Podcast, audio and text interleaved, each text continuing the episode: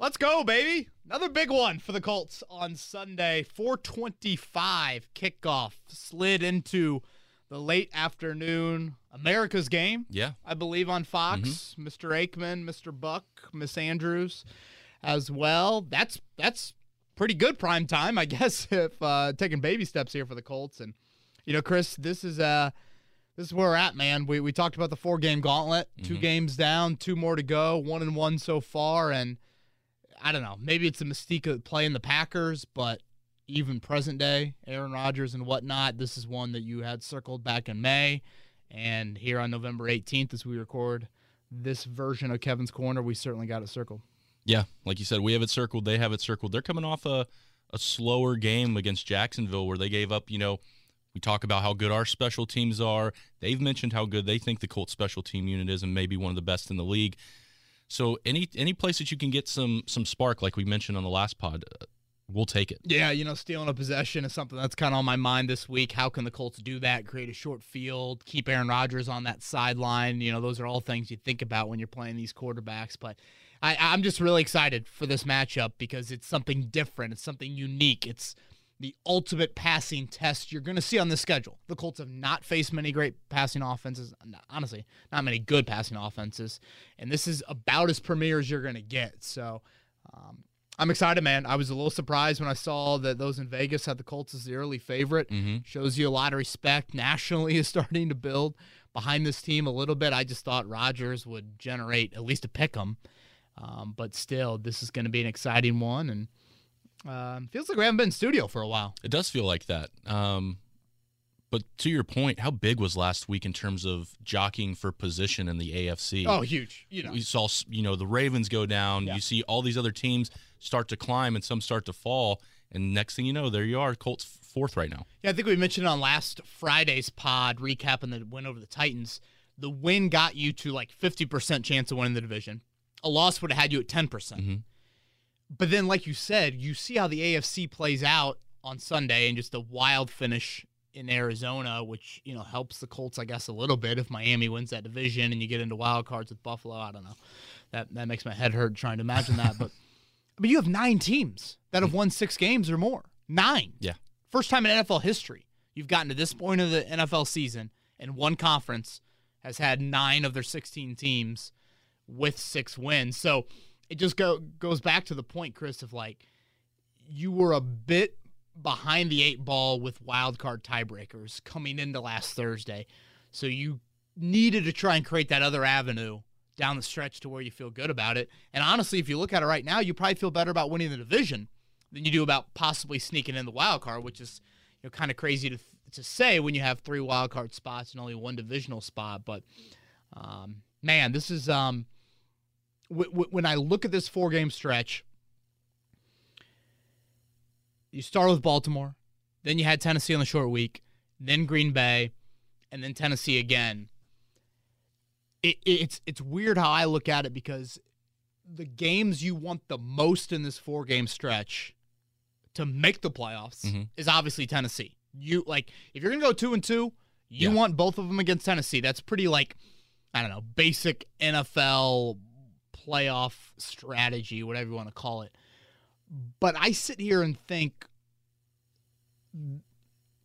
for me to feel the best about the Colts in the month of January, like playing against other teams, this one on Sunday means more than the Tennessee games. I know the Colts can beat Tennessee. I feel pretty good about the Colts beating run focused teams. Now it's how do you do against more of this passing attack? Right. And yes, they are a lot different than Kansas City. And honestly, Kansas City's probably really the only elite passing offense, even in the AFC.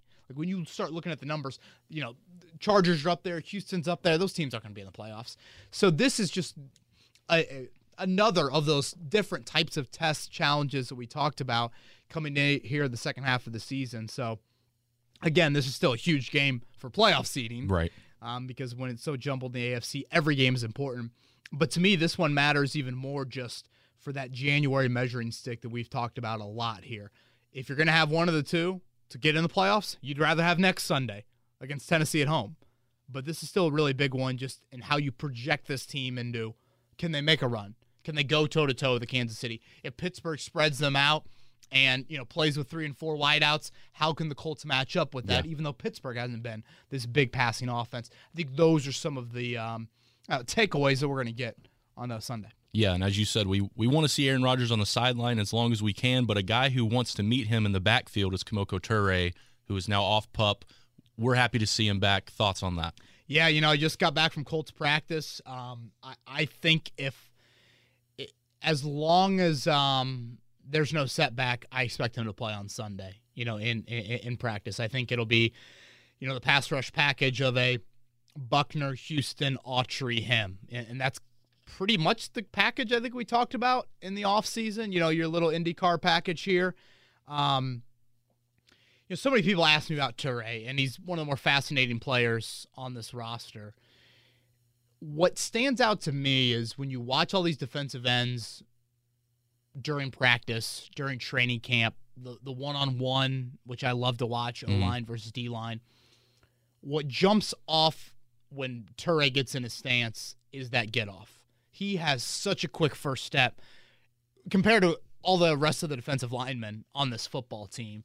And then you factor in the bend and just the natural speed, and that's what the Colts envisioned, you know, and why you saw a guy come out of the Big Ten and didn't have a lot of sack production to be a second round pick, really didn't produce at that high of a level compared to, I think, other pass rushers that were drafted around him. But he had these traits that you felt like you could develop and turn into something. So um, I, I'm just I'm really curious to see where he's at physically because he is such a critical piece to making me believe that deep January is more possible than maybe I thought it was a month ago or something like that. So, um, again, pitch count. I, I'd be stunned if he played a first down snap all Sunday. I think it's second and longs and, Right. and obviously passing situations on third down and whatnot. But in this defense, man, four man rush is critical. Sunday, you want to drop a lot in a zone, I would assume, against Aaron Rodgers. You want to get home with that four. He is just a different element, a necessary element to have a disruptive front. Because it, it, it's impressive to me, Chris, the past defense has been so stingy without a consistent rush up front. Correct. Yeah.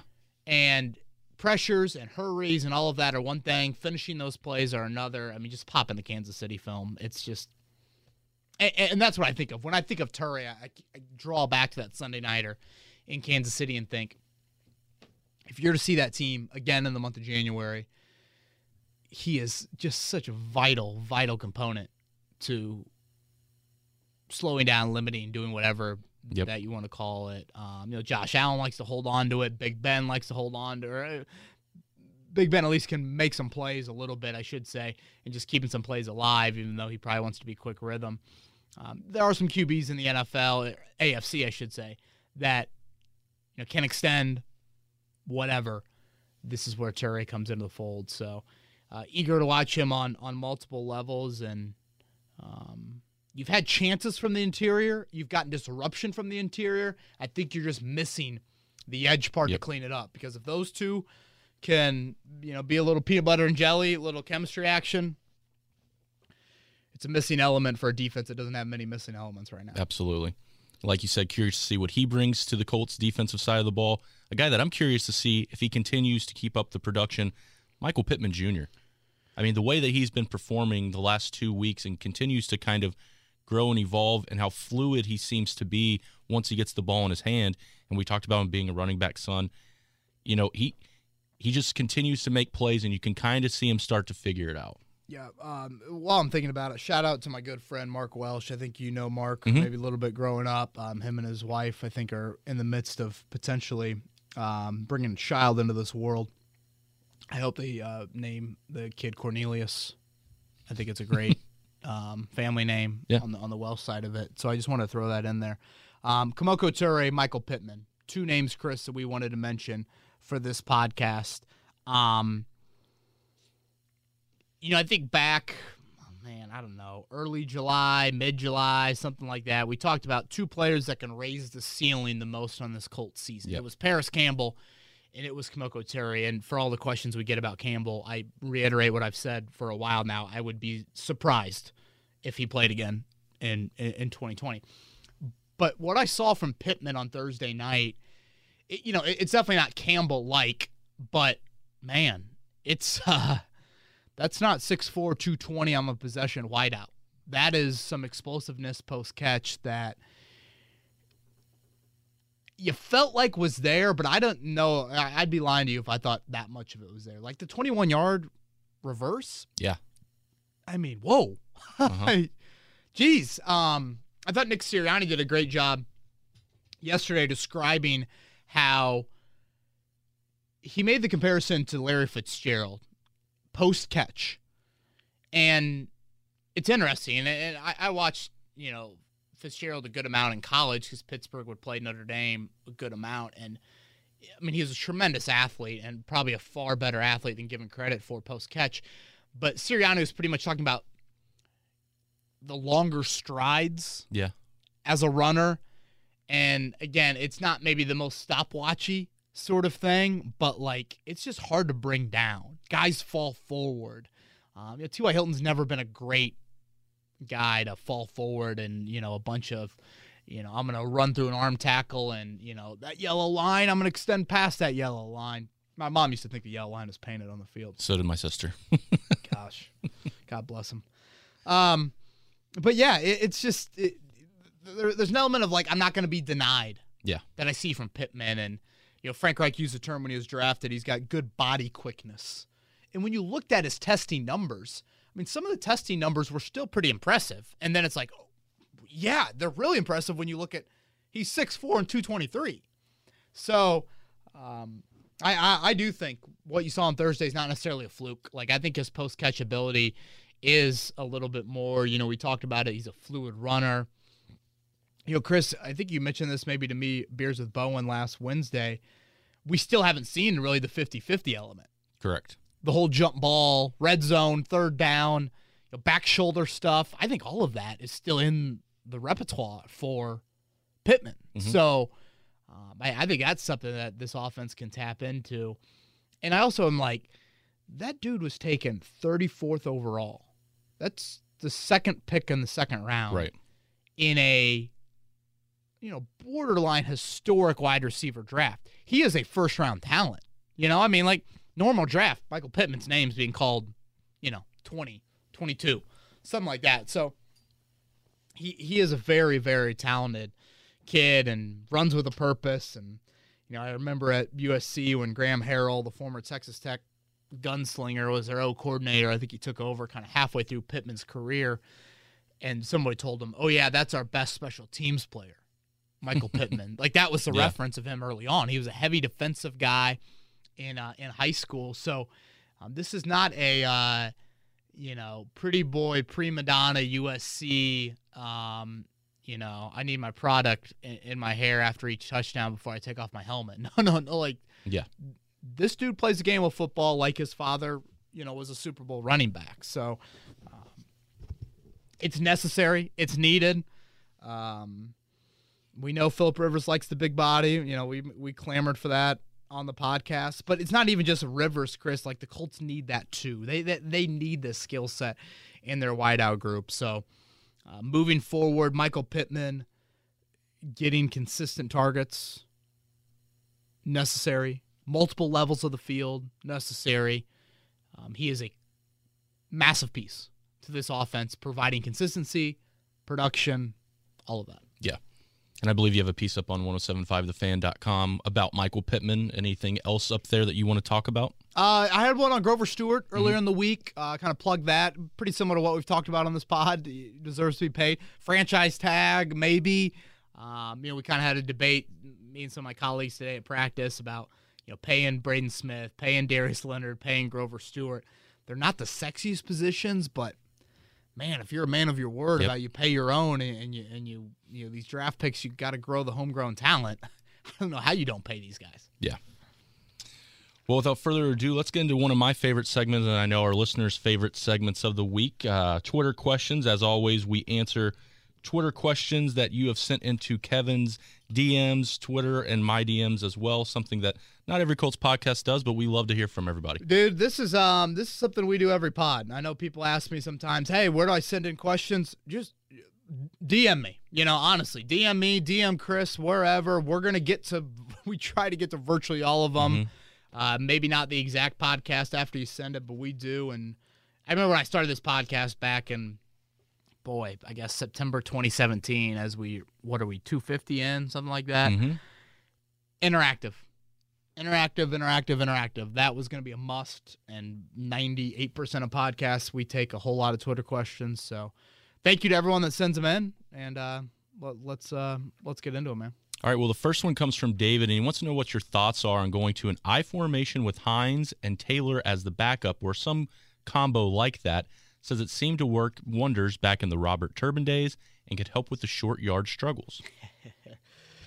I miss the I formation, man. I mean, there's it's just something. It's a nice aesthetic look seeing an offense come out in the I formation. You know, nice painting to have in your house.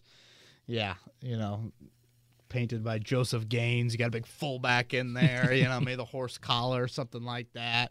Uh, Turbin, Turbin was solid when he was here. Bradshaw, I think, did a little bit of it. Mhm. Uh, you know, and, and I guess I formation, Hines Taylor. I kind of like that as a short yardage wrinkle of you line up in the eye, you give it to Taylor on a dive, you pitch it to Hines.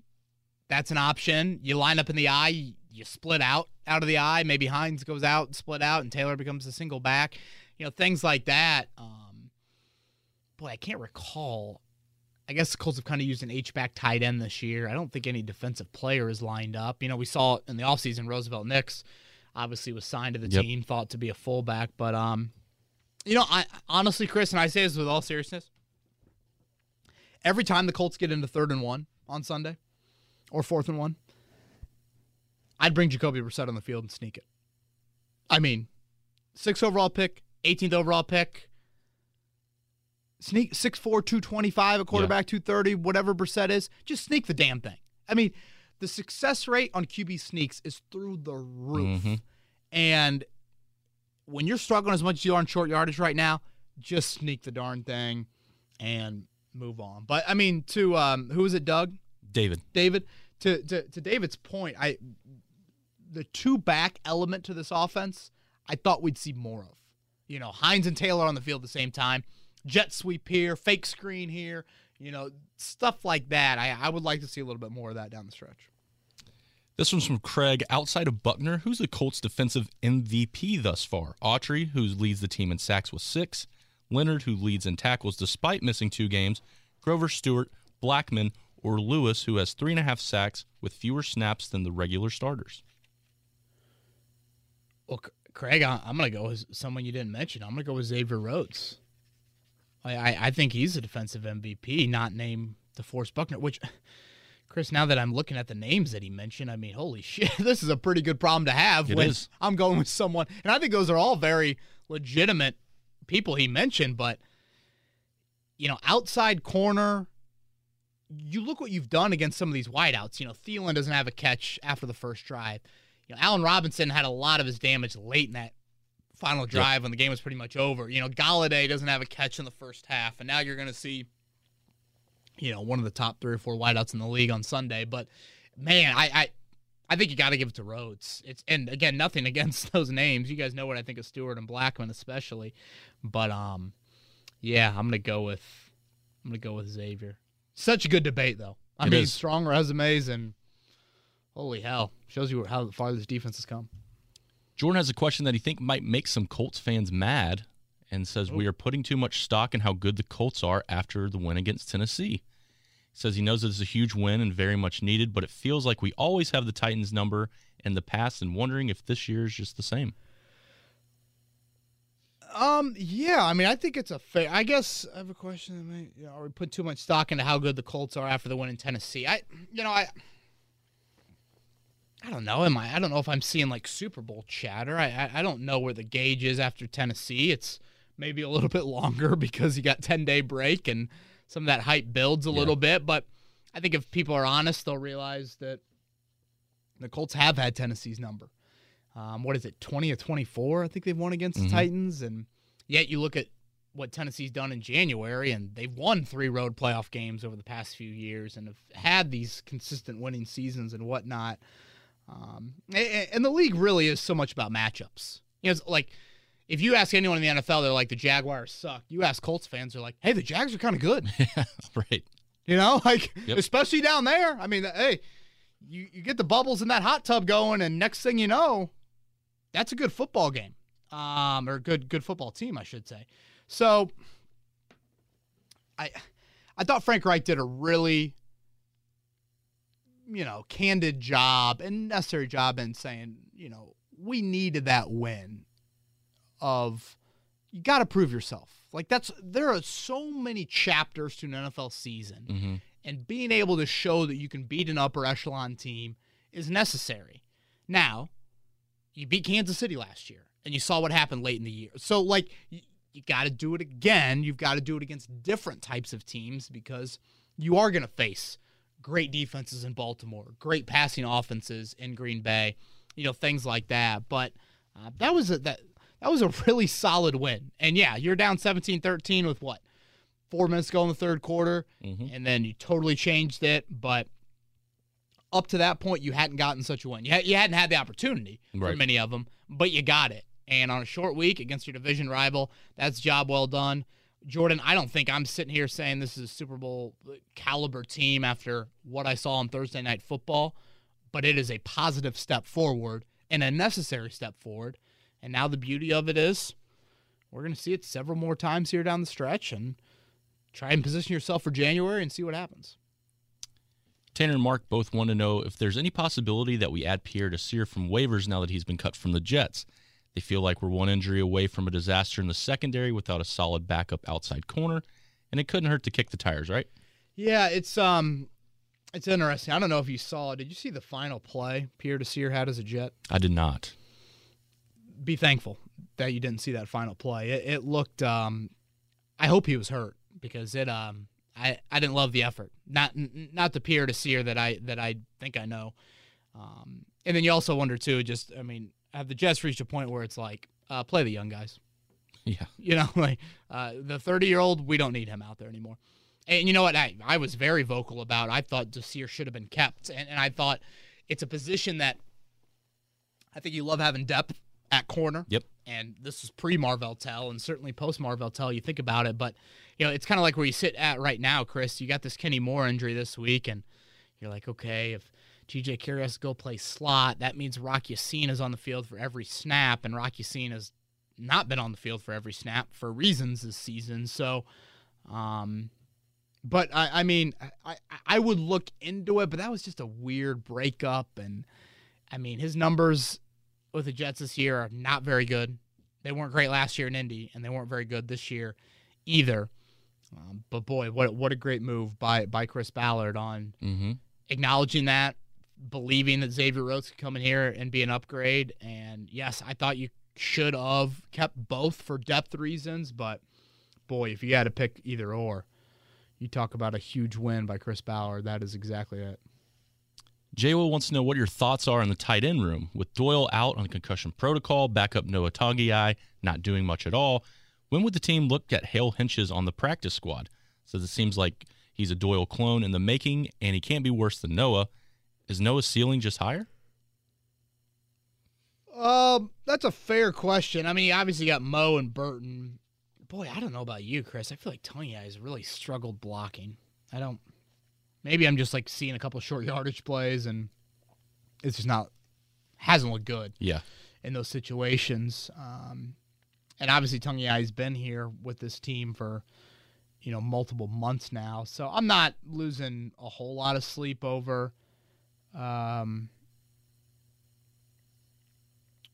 over Hale Hinch is not n- not being called up yet. You know, I, I, I do think they maybe feel like there's more of a receiving element there. Are they setting something up with Togiai? You got Farrod Green as well on the uh, practice squad, the undrafted kid out of Mississippi State. So, um, yeah, tight end room right now.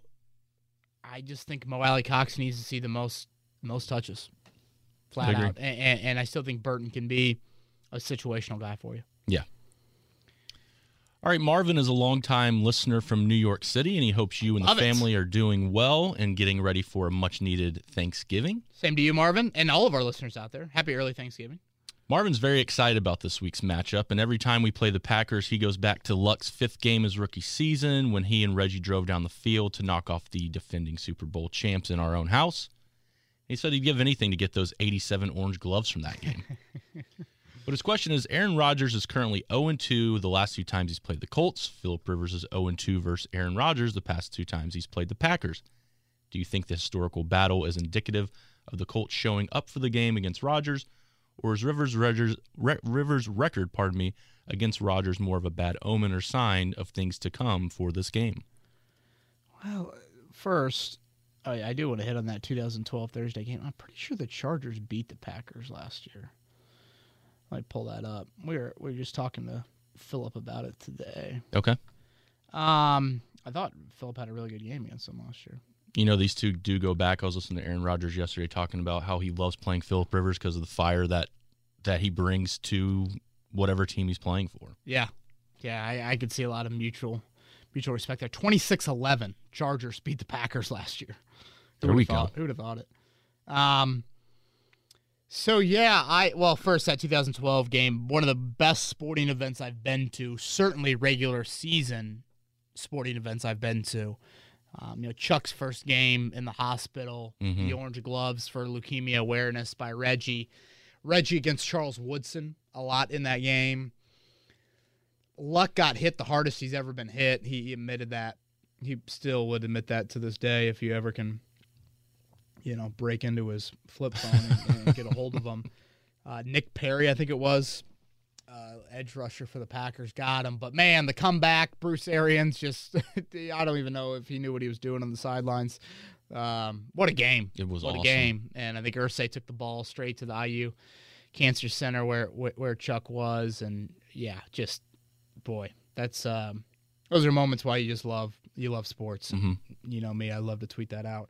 Um, okay. Um, I forgot. Yeah, the Packers did lose the Colts then again 2016 up in Lambeau. Another yep. great game. Jordan Todman, kick return for a touchdown to start that game. And mm-hmm. boy, you talk about it. Grigson Pagano era, 2 0 against the Packers. That's yep. pretty good. Um, you know, as far as Rodgers and this Sunday, I, I, I don't put a whole lot of stock in the last two. I mean, think about it 2016 Colts, who is still left? Doyle, if he plays, Hilton, Kelly, Castonzo, Hilton. Did I say Hilton? Yep. I mean, is that it? Like, you know, Aaron Rodgers was facing a defense that day that probably had like Arthur Jones starting, and, right, and Rashaan Melvin or Patrick Robinson. I'm trying to think of these other just wild defensive names the Colts had back then. So, um, what I think is this: I think Aaron Rodgers is very conscious of his surroundings. He knows he's probably lost to the Colts a couple times in a row. I think he's probably frustrated by how much Jacksonville hung around last week, and and honestly and some of the Green Bay players have mentioned this this week. They're excited to play in front of fans. That's what I was going to add. Yep. They don't play in front of fans. And and if you look at Rodgers' numbers this year, five road games for the Packers. Rodgers was awful in, in Tampa. The other four road games, at least three touchdowns and no picks in each one of those games. Yeah. Like if you have two of those games throughout the year, that's impressive. He's had four on the road, and they've only played on the road five times. So mm-hmm. it's like he's struggled more at Lambeau than he has on the road, and he'll see twelve thousand five hundred in the building Sunday. So, um, yeah, I don't, Marvin. I don't put. They've been some great games. I don't put a whole lot of stock into it. I full transparency. I think Aaron Rodgers is freaking unbelievable. Oh, yeah. I do. I mean, yeah. I just think he is. And, and Frank Reich's pointed this out a couple times this week. You know what stands out to me, Chris, about Rodgers? The dude doesn't throw picks and yet he's like a gunslinger. He keeps plays alive and chucks it down the field and flicks that wrist and mm-hmm. boom. And then you look at his numbers in the end of the year and it's like, oh yeah, five picks for the whole year. It's like what? how? Right. How? Like how are there not more intercept? How do two more balls, whatever, five more balls go off your wide out hands and into a DB? Like he is um pure thrower of the football. He might be the greatest ever to play the game.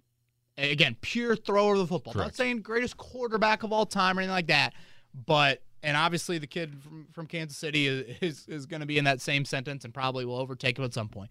But Aaron Rodgers is um, very good at throwing the pigskin. Yes, he is. Marvin wants to follow up that question with a FanDuel question. P.S. Ooh. Michael Pittman scores his first career touchdown in the NFL this Sunday. What do you think? FanDuel last week had him at plus 400, and he was close twice. Here's my FanDuel uh, borderline lock of the night. Okay. NBA draft. As we are recording this, I have Patrick Williams from Florida State being taken in the first seven picks. Okay. Okay. Um, I hope that works for our audience. Uh, if he gets taken eighth or lower, just edit this out of the podcast. You got it. But if he goes seven or higher, maybe bump it up to the lead if you don't mind there. Um, okay, Pittman first career touchdown. What's he say? Plus what? He said last week FanDuel had Pittman as a anytime score at I think anytime score at plus 400. I assume that's going to come down a little bit after how many targets he had last week. Boy, you think I feel like he's close. I feel like he's had some, you know, receptions down to the five or even closer than that. So, um,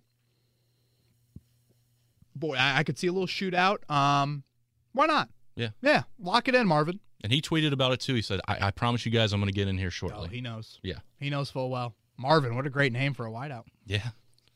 Patrick has a would you rather.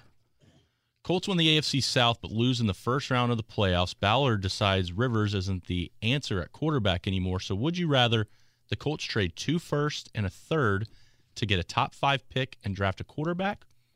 Or do we trade the same picks to Dallas for Dak and give him a five year, $200 million deal? Oh, I am. Um, I'm, I'm definitely top five draft. I don't want to trade the picks and then pay Dak two hundred million. I mean, that's boy. yeah, that's no, no. I don't want to do that. No, Okay. I'm not trading picks, and I'm not doing DeForest Buckner. Like, yeah, no, no, no, no, no. And like DeForest Buckner obviously has been great, but I'm not doing that at quarterback when we still have questions about Dak physically, and then obviously when he's healthy enough, can he can he get it done? So, um, I mean, so he says the Colts are going to make the playoffs and lose in the first round. He said if they do, and and Rivers or uh, if Reich decides that Rivers isn't the answer at quarterback, what, what would you rather do of those Yeah. two scenarios? I mean, a lot of things I, I like about this scenario, Chris. But um, I mean, if they win the division, that means they're probably drafting in the 20s. Mm-hmm. So if I'm only trading that pick, a future first and a third, and I'm going to get all the way in the top five, and I potentially am getting Justin Fields, and he's going to make how much money on that rookie deal compared to 200? Yep. million? Yep. this is that that's a no-brainer to me. And again, it's not that much like I don't hate Dak like as much as I think there is like a chunk of the Cowboys fan base, the national fan base that is against Dak. I think he's a fine quarterback. But 200 million dollars? Yeah. 5 year I mean, you are committing yourself to that quarterback as your franchise guy along with trading away those picks. Mm-hmm. No. And Dak's a free agent, so I don't know. Is this like Malcolm Brogdon restricted free agent there? I don't know why you'd have to do that. Well, I know you're at Colts camp, so while we're on the topic of uh, early quarterbacks, real quick, did you see Twitter blowing up this afternoon? What the Justin Herbert? Yes, uh, the haircut. Yeah. He looks like he is. yeah, Cathedral versus Castle and Semi-State Oh on Friday. Is he gosh. starting for Cathedral? Oh my gosh. He look. he had some nice locks. I don't know what You're a young quarterback in L.A. with locks. Cali, Cali Come baby. on. Why are you Yeah. cutting that hair? And to that haircut, yikes. Yeah, I mean, hell, with that haircut, he looks like he's Jimmy Chitwood. Maybe the Colts should have yeah. traded up for him there. All right, Colin's question came before the news yesterday about Sheldon Day being waived when Turay came off of the pup. He wanted to know who he, you thought would have gotten waived. He did mention Banogu, who the last couple of games we've seen not dress. Yeah, I definitely did not think Banogu would get cut, Colin. The names that came to mind, I'll, I'll be honest, I didn't have Sheldon Day as top of mind as some others, but then I remembered like Daurice Fountain was just practice squad, so he can go back there. Cassius Marsh was just practice squad. I, I, I honestly thought Togiai, but then I'm like, well, if Jack Doyle missed another week, Yeah. maybe you need him. Um, but the Sheldon Day thing is just, it's very unfortunate. And you guys know this. I, I mean, I've loved Sheldon Day. I think he's a good player. I think the knee injury hurt him in camp. And Taylor Stallworth, number 77, 78, 76, something like that. Um, he's come in here and has played pretty good football for you. So do you need a third defensive tackle? Yeah, against Tennessee and Baltimore, but maybe not as much against Green Bay. And So yeah, Banogu, eh, yeah. I'm not we're not there yet with Banogu, but again, it's um do we have any other Banogu questions or or was this the only one? I believe that's the only one. Well, I guess I'll just talk about him here. You know, Chris, I, I've I've mentioned him before in the pod. I've never seen the pop, never seen the edge pop with him. Mm-hmm. Um, you know, this is a guy that they thought could play linebacker. I mean, boy, that takes some athletic ability to be his size and play linebacker. And I've never seen those traits jump off at me from the edge. You know, he had the really nice day at Lucas Oil back in August, but that was again the second teamer, and you just wonder too with Turay coming back, where does Banogu play? Right. Period. The rest of the year. And I know injuries will happen, so he'll probably get in there somehow. But if if healthy, I don't see where he jumps Al-Quadin Muhammad or Kemoko Turay for snaps. Um, so, and then you just get into the debate internally of like, okay, is he Grover Stewart or Tyquan Lewis, where they just needed a couple years and then they're going to show up? Or is he Tarell Basham and Bjorn Werner, where he's never going to show up? Yeah. You know, that's just the, the difficult predicament that you get into with him. So, um, yeah, it's been a disappointing year two for uh, Ben Banogu. And a quick shout out to Cassius Marsh, who came up last week doing it on special teams. Got a nice tackle on a kick return. Was right there in the backfield during that uh, that block punt. So they called his number, and he's been making things happen. I think he had uh, two tackles and like eight snaps, which is notable. Yeah. So yeah, um, good work by uh, a guy that is not your typical practice squad guy. He, Yeah. He's got a history in the league. Kevin, to Garrett's recollection, he doesn't think there's been a single game this year where the Colts, in terms of a betting standpoint, haven't been favored or even with an opponent. Now they're a three point favorite versus the Packers. He says he finds that very telling to the improvements the Colts have made from 2018 or even 19. And Vegas is never wrong, right? Boy, at times I think they are the only right thing in this world. Um, Cleveland, I think the Colts were an underdog against Cleveland. I could have that wrong. I think the Browns might have been favored in that game. But yeah, I mean that, that was a that was a beers with Bowen question we had. I think the Colts have been the favorite in all but two games this season. Um, and yeah, favored again on Sunday. You know, easier schedule we have to mention, Garrett. I mean, they have played one of the easier schedules that has played into it, but I also think there's an outside perception that is rising Mm-hmm. with this team, and deservedly so. I mean, when you show up defensively, you know, it's kind of like everyone has like the stigma outside of like the Bears will always be boring on offense. Yep. The you know the Ravens always be good on defense or whatever you want to throw out there. Like that's what everyone thinks nationally. Like I could go to you know whatever Bangkok for three months and then come back and be like, oh yeah, the Bears are probably averaging uh, 13 points per game. like, and I'm probably gonna be right. You're probably right. And so, like, everyone nationally is like, well, the Colts probably won't be great on defense. It's kind of their thing. And then this year, it's like, oh, shit, they're really good on defense. Mm-hmm. So I think once people have seen that, it's probably influenced some of this stuff. Yeah, that's very true. All right, here's another hypothetical, this time from Creighton, who has never missed a podcast. Wow. Jeez. Thank you, Creighton, for that. The Colts get the 24th overall pick in the draft this year. They don't re sign Rivers. Both Trey Lance and Zach Wilson fall to them in the draft. They take one of them and then proceed to trades to, to the Jets a third round pick for Sam Darnold. Would that be a good quarterback situation going into next season? You would have Darnold, Eason, and Lance or Wilson. Surely you'd have to think one of them could turn out to be a stud, right? He says he would then use his second round pick on a tight end or wide receiver, a fourth rounder on a left tackle, and then a fifth rounder maybe on a pass rusher or cornerback. What are your thoughts? Boy, that's that's a lot to unpack there. Um, Creighton, first off, thank you for your just passion Yeah. and uh, loyalty. It's second to none.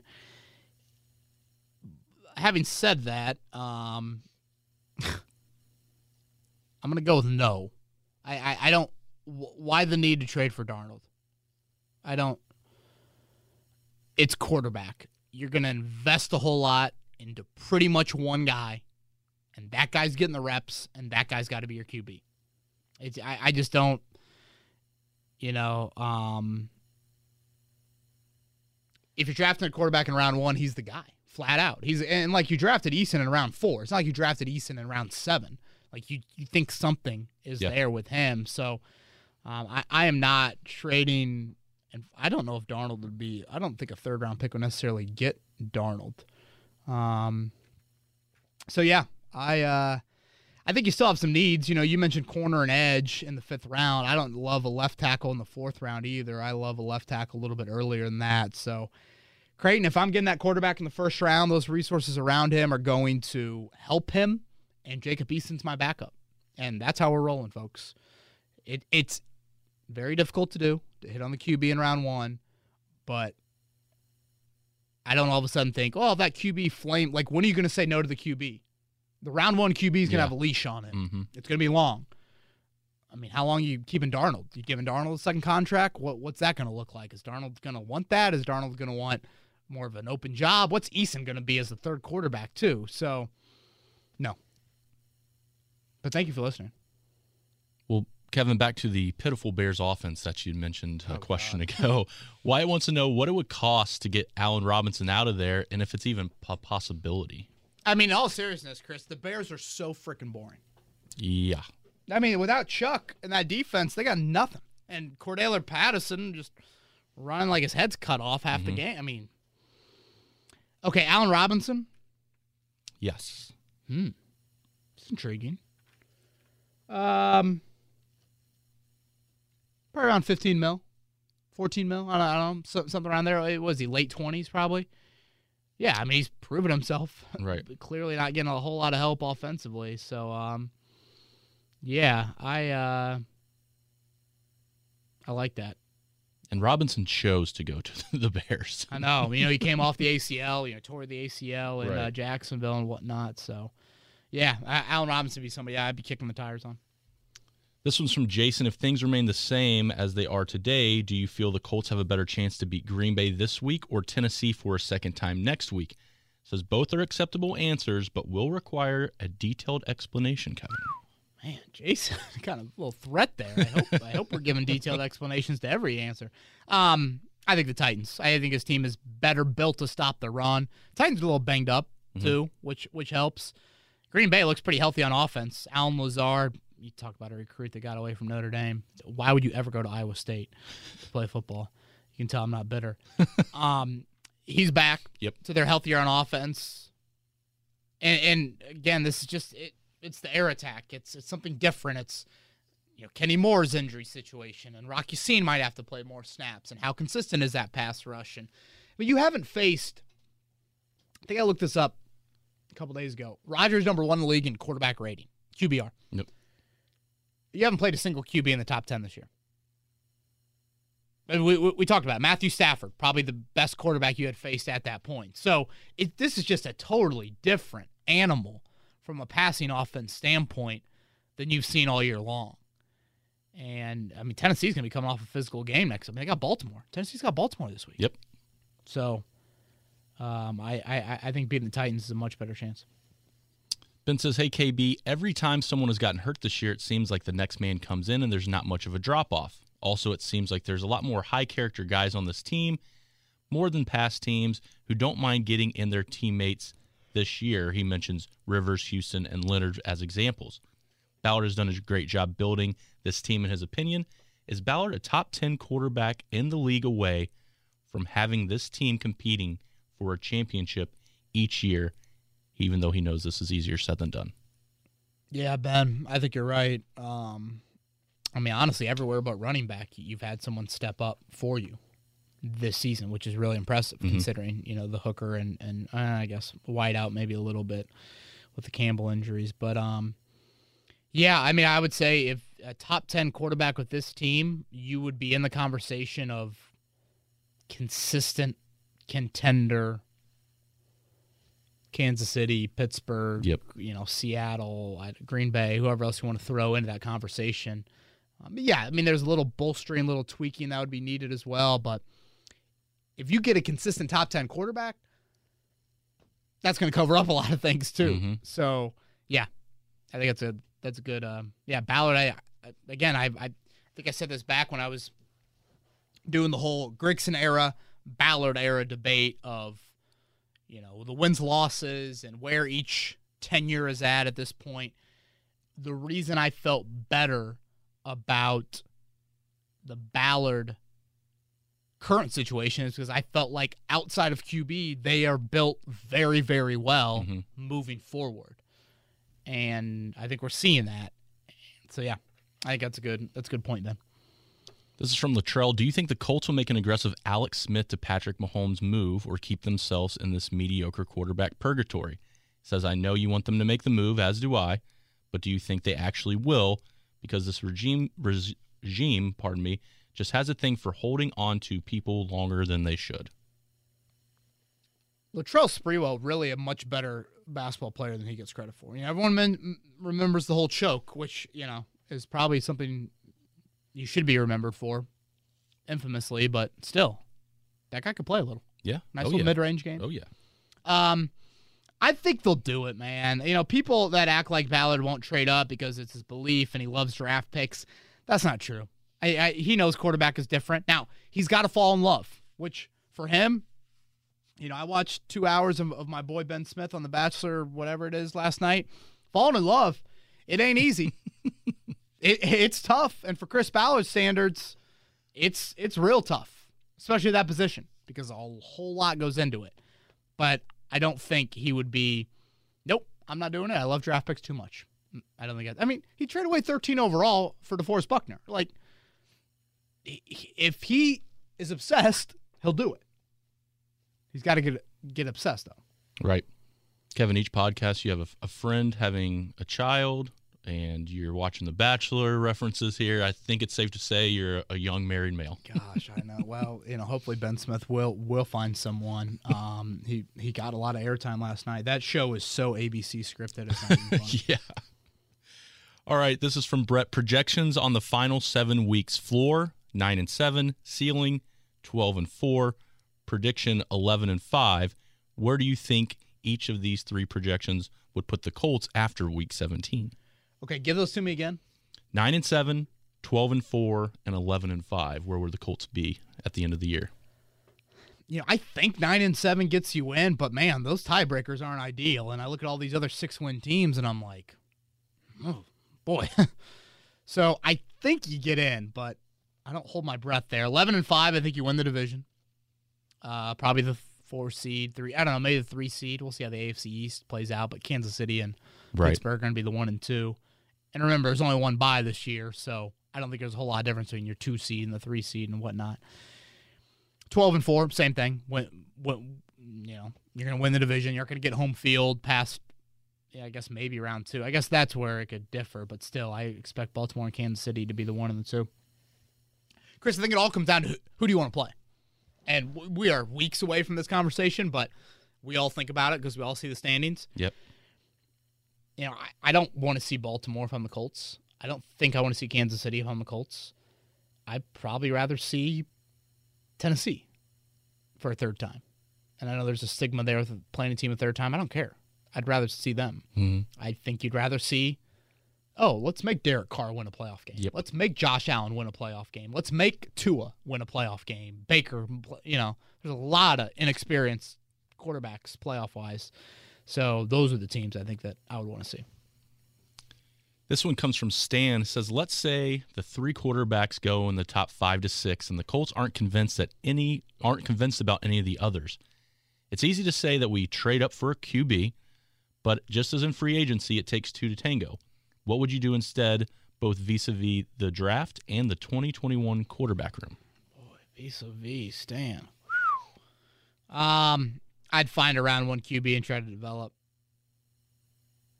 I'd move on from Rivers, and y- y- the only thing I worry about with Rivers too, Chris, just when are things going to catch up with him physically? Mhm. And maybe the Brees stuff is so fresh in my mind, but it's like Yeah, he's been so fortunate health wise.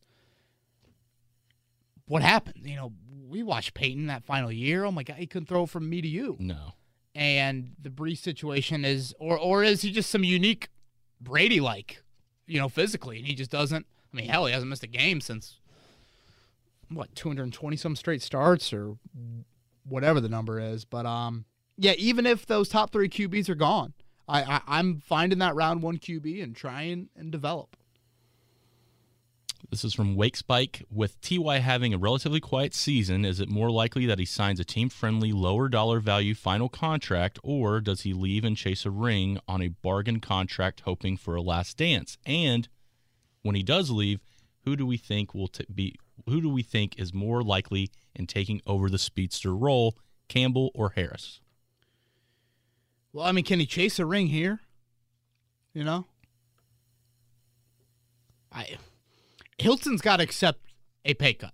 Point blank period. If Yes. T.Y. Hilton's going to come back here, he's got to accept a pay cut. Like that is an absolute must. Some guys aren't, you know, just flat out aren't willing to do that. I think he's a little different.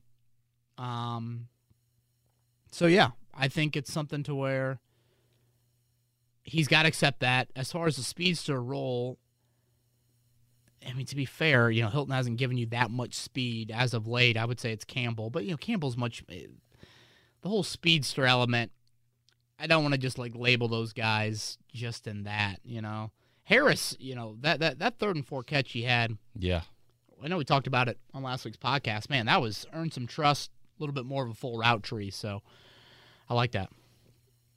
All right, Kevin, this one's from Scotty. After thinking about the O line issues with the run and seeing how they made a hole for Jacoby on the touchdown, says, I'm wondering if the line is having issues with the quarterback that can't move and worried so much about protecting him that they can't really make holes for the run. What are your thoughts?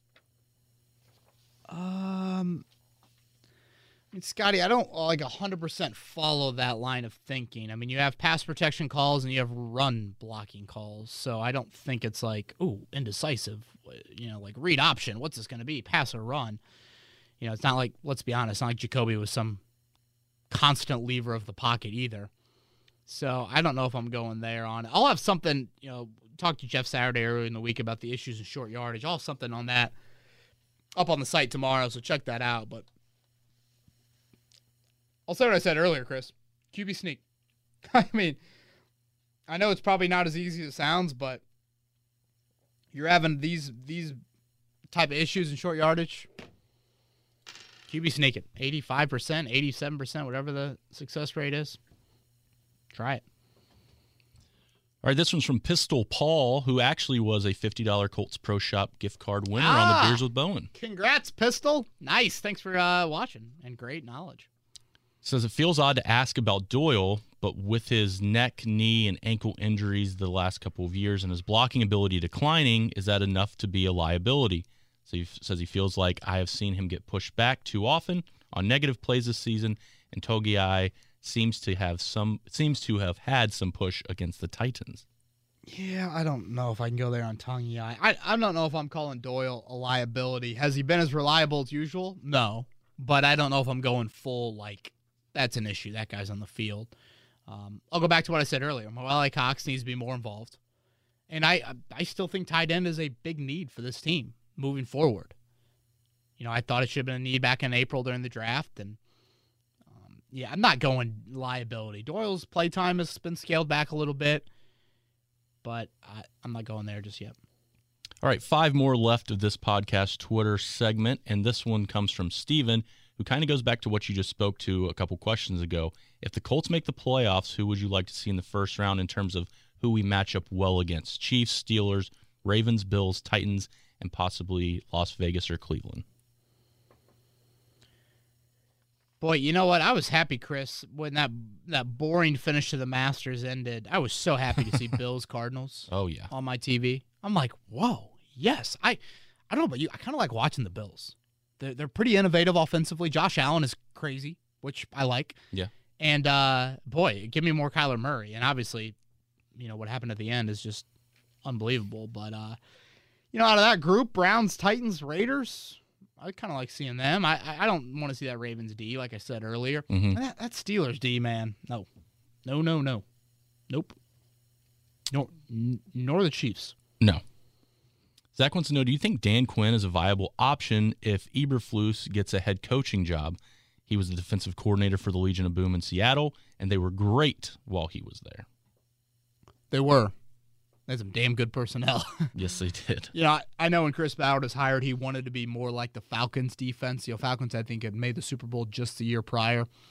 Uh, drafted a lot of speed and a lot of length, especially the back end. Now that's tapered off, but um, yeah, Dan Quinn is not the name that I think of. It's a little different style in in those defenses. It's it's definitely not you know apples to apples by any means.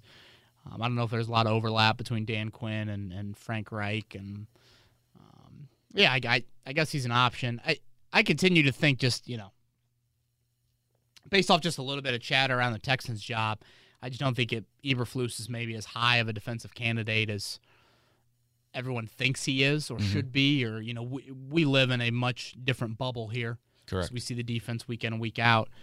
But um, and you know, how many openings are we going to have?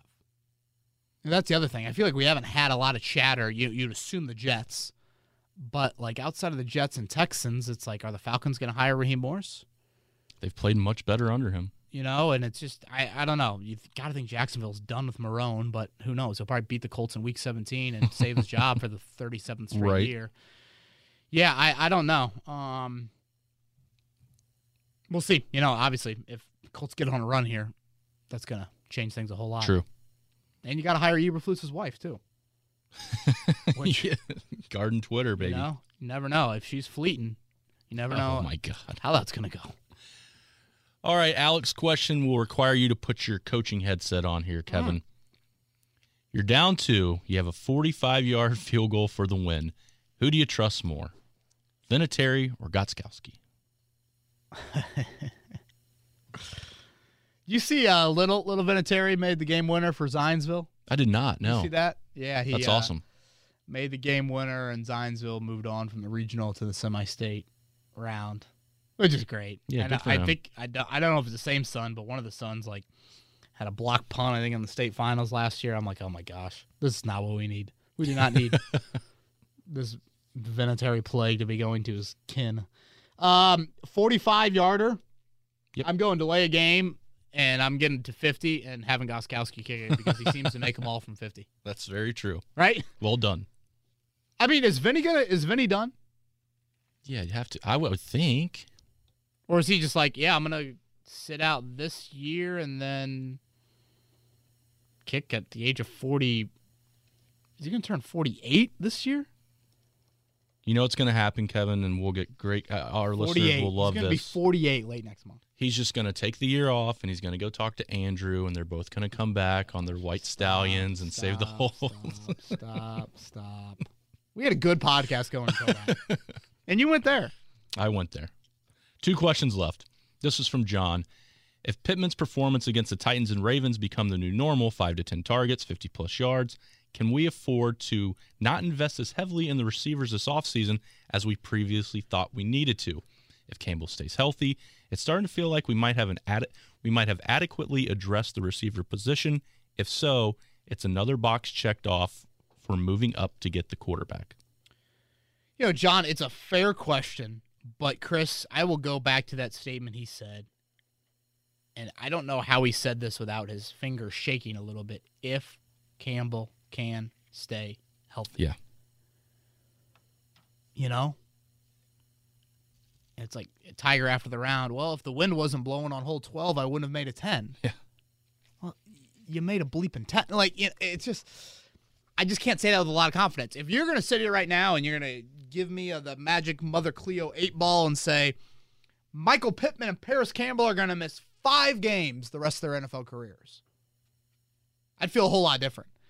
But you just can't live in that sort of thinking when you're running an NFL team Right. and you have that position to think about, and you're thinking about a young quarterback, seemingly with this wideout group. I really like Parris Campbell. I really like Michael Pittman. You guys know that. You guys have listened to me, and I've gushed about them both. But um, with Campbell, unfortunately, we have this injury situation. So I still think it's a need. Now, the beauty of it is like, how has the college game evolved? Harder to find offensive linemen, maybe a little bit harder to find kind of ready-made quarterbacks. Some systems you can, some you can find wideouts. That's all they do in college nowadays. Throw, throw, throw, and all these receivers get drafted and whatnot. So that's the beauty of it. The Colts just got to evaluate it better and draft better. Yeah. And sign free agents better at that position too. Brian's going to la- wrap up this edition of Twitter questions with a 2021 for us. Oh boy. With COVID 19 numbers up, his kids are actually required to do virtual learning, even though the hybrid program currently limits classes to at least 50%. school activities and attendance limited to only parents. Yet the city is okay to keep 12,500 in attendance at an NFL football game. Just wondering if the priorities are in line. Is COVID 19 only an issue when money and the NFL are not involved? Boy, Brian, that's loaded. Um, yeah, and unfortunately, it looks like Rosie Bo might be coming out of daycare here soon, which is not ideal for mom or dad or any parent out there. We're all dealing with this uh, at some level. Um, I saw the NFL just announced that they're going to go to intensive protocols for all teams through the remainder of the season. I believe the holiday aspect has something to do with it. Probably, yep. I, what it means is pretty much you go virtual for meetings or you're spaced out, super spaced out for meetings. And then you practice with masks on, which that's interesting to me. Mm-hmm. Um, look, the NFL has money. And unfortunately, Brian, money talks in a lot of things in life and each business, every business in the world is trying to stay afloat and make money in some degree right now. And the NFL feels like their stadiums and obviously their communities, you know, Lambeau is not having fans. Lucas Oil is having fans. I mean, what is it, 12, 12 5 inside of Lucas Oil right now? Yes. I mean, I don't have a calculator, but that's got to be less than a fifth of the of the capacity. I mean, we got 70,000, 68,000, something mm-hmm. like that in there. Yep. So, have you have you been to a game yet? I have. I was at the Bengals game, and I will be at the game this weekend against the Packers. And, and, and you can speak to this more than I can, but from people I've talked to, I don't think they've ever felt like they were on top of people or they were, I don't know, being exposed or in a risky environment. No, not at I, all. I don't. Yeah, I don't. I mean, did you feel like it was? It was one of those where, you know, not to be the the Midwestern, this is a flu because I don't think it is, but you know, it's you're sitting there like, man, do I have to wear this mask? Really? I'm so far apart from so many people, and they do a good job. The seats aren't like you can just go sit wherever you want. They're zip tied shut. Right. So they have their grid and they know where people are supposed to sit. And security does a very good job of watching the stadium the entire time. And if that mask goes down any longer than to take a sip or to eat your popcorn or whatever it is, yeah. Hey guy, put your mask back yeah, up. you're not mask off doing Simba Cam you know, or right, Kiss yeah. Cam, or I don't. I, Kiss Cam is not a thing in 2020. Now that I think about it, um, yeah, Brian. It, look, this is there's no easy answer, but I'll just go back to what I said earlier. Each business trying to do the best they can and trying to stay afloat. This is where we are in life right now in this year. So, some communities, some NFL stadiums feel like it's doable. I haven't read anything about an outbreak at Lucas Oil Stadium or, you know, just unfortunately, some of the horrific and impacting all of us very closely, and some others not as close, but certainly some very close of what we saw in the spring, where we still were gathering for bigger events. Mm-hmm. But this is where we're at, man. And sounds like twelve thousand five hundred again for the Titans next Sunday. So uh, yeah, we'll see after that. Just two two home games, I think. Yeah, Houston once and Jacksonville once right. to close out the year. Yeah, God. starting to wind down, man. It is. It is. All right. Three keys. You mentioned it. America's game this week. Joe and Troy on the call. Fox, not necessarily my favorite, but I'll be there, so I don't have to listen to it, so it's all good. See, I I, I kind of like Buck and Aikman, but hey, that's just me. Um, all right, Hall of Fame challenger quarterback. I mean, uh, outside of Mahomes, man, he's the best thrower slash keep plays alive. Frank Reich rattled off like seven things he loves about Aaron Rodgers today, and they were all different. Mm-hmm. Like keeps plays alive, different arm angles, arm strength, um, doesn't throw interceptions, yet throws it really far down the field, like all of it. 26 touchdowns, three picks this season for Aaron Rodgers. Hall of Fame challenge by far, and we mentioned Allen Lazard earlier. So, um, yeah, that's number one. Number two for me, Chris, is sustaining the offensive success we saw on Thursday. I love the no huddle aspect of Thursday's game. I know it's risky with Rodgers. You probably want to limit possessions and not necessarily, you know, have the opportunity to quick score or quick three and out. And now Rodgers is back on the field. But um, I guess more than anything, while I think tempo should be more of the norm, quicker tempo. Yep. It's more to me about Hines, Pittman, Alie-Cox, touches. Hilton, I really believe he's going to break out at some point. But those three for me um, are really important. The Hines touch stat that I was looking up earlier in the week. I think he's had five touches or less in like four games this year, and then He hasn't had in between like six and 10 touches in either game. He's had at least 11 in the rest. They're averaging like a full touchdown more when he's touching the ball at a high number. Yeah. So that's what you want to see. We'll see. Green Bay's banged up a corner right now. Jaire Alexander, their stud. Mm-hmm. Um, that that's an average defense that I actually think you can run on a little bit. And then lastly, just your plan for Davante Adams. Yeah. When you're in the same breath, and l- legitimately, you can look up these numbers as Marvin Harrison to start an NFL season. You're playing the game of football very good at the wide receiver position. Right. He's only played in seven games. Was- He's got more than 700 yards. I was gonna say, and that's with injury. Right. And he's got nine touchdowns. Like what? Um, Colts have done really well. Thielen, Robinson, Golladay. We we we've mentioned those names before. You know, I, I don't even think Odell went crazy off against them. I don't know. Maybe I'd have to look up those numbers, but I don't think he went. But this is the trickle down effect of the Kenny Moore injury situation, how that plays out. Look at my Wednesday notebook. I won't bore you with the numbers. Look at the Wednesday notebook and some of the numbers of this defense without Kenny Moore last season. It pissed Chris Ballard off Mm-hmm. how poorly they played down the stretch without him. You can't injuries happen. Yep. No one's crying over Taylor Lewan tearing his ACL for the Titans. Injuries happen, and you got to produce. And so I think that is a huge, huge impact of Rock Ya-Sin's been inconsistent. TJ Carrie now is going to have to play a whole lot in the slot if Kenny Moore's out. We'll see. Um, he was doing some light jogging on the practice field today, but uh, we'll have to watch how that plays out. All right. Based off those three keys, what's your prediction for this Sunday?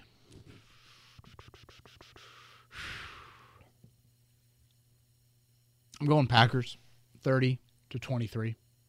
Okay. yeah, Aaron Rodgers, good at football. And um, I just think the passing offense challenge, Chris, is so hard to replicate, and the Colts haven't seen anything like it yet. I think that might sting them a little bit.